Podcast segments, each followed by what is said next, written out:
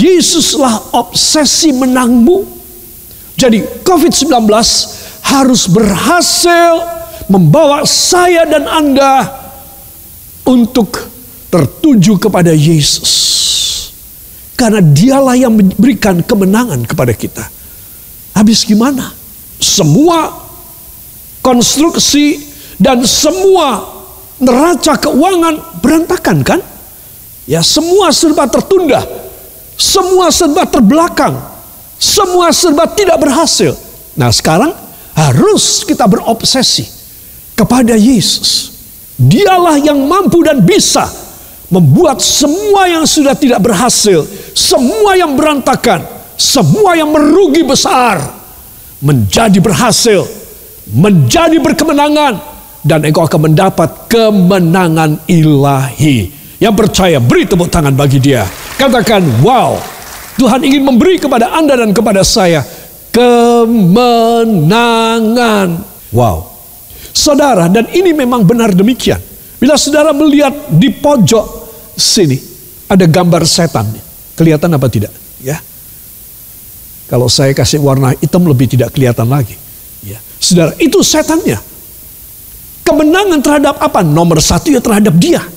Terhadap pekerjaan Lucifer. Pekerjaan setan. Dia memberi kepada saya dan saudara kemenangan dan kita harus memilikinya di dalam kehidupan kita. Itu sebab dua buah ayat yang akan saya ajak Anda membuka Alkitab bersama. Di dalam Roma pasal yang ke-8 ayat 36 dan 37. Satu, dua.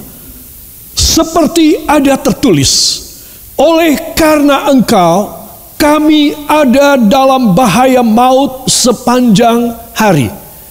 Kami telah dianggap sebagai domba-domba sembelihan. Tetapi dalam semuanya itu kita lebih daripada orang-orang yang menang oleh Dia yang telah mengasihi kita. Amin. Katakan luar biasa. Saudara yang kekasih, ayat 36 dan 37 kelihatannya kontradiktif banget. Ya, kosok bali nih.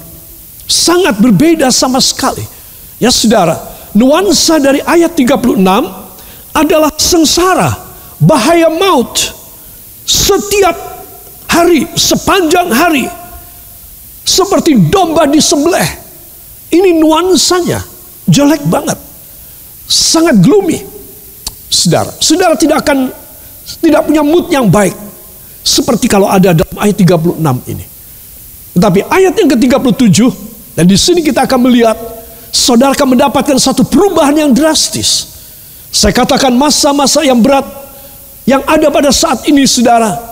Ini sepertinya saya dan Anda ini dalam keadaan yang sungguh-sungguh sulit. Sepanjang hari. Setiap hari. Jadi kalau saya dan saudara melihat ayat 36. Kira-kira di dalam versi lembutnya Versi lunaknya ya kayak kita sekarang. Ada versi yang kerasnya. Tapi ini versi lembutnya. Ya, saudara nggak begitu sengsara. Sepertinya kita ada pada ayat 36. Saben hari Tuhan kapan selesainya? Kapan saya bisa dapat gaji penuh lagi Tuhan? Kapan saya bisa kerja cari duit lagi?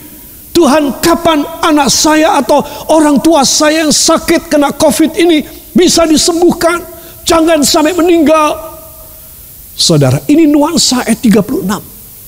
Saudara, itu sebab kalau kita sedang dalam keadaan demikian, maka kita harus tahu aku punya kuasa yang jangankan COVID-19 dan semua buntutnya yang negatif saja. Bahkan dalangnya, katakan dalangnya, itulah iblis. Tuhan akan mengalahkan dan menghancurkannya supaya Anda dan saya mengalami kemenangan. Amin. Jadi saudara dan saya harus tahu. Katakan saya lebih. Katakan dan saya harus lebih. Katakan dan saya harus beriman lebih daripada orang-orang yang sudah menang.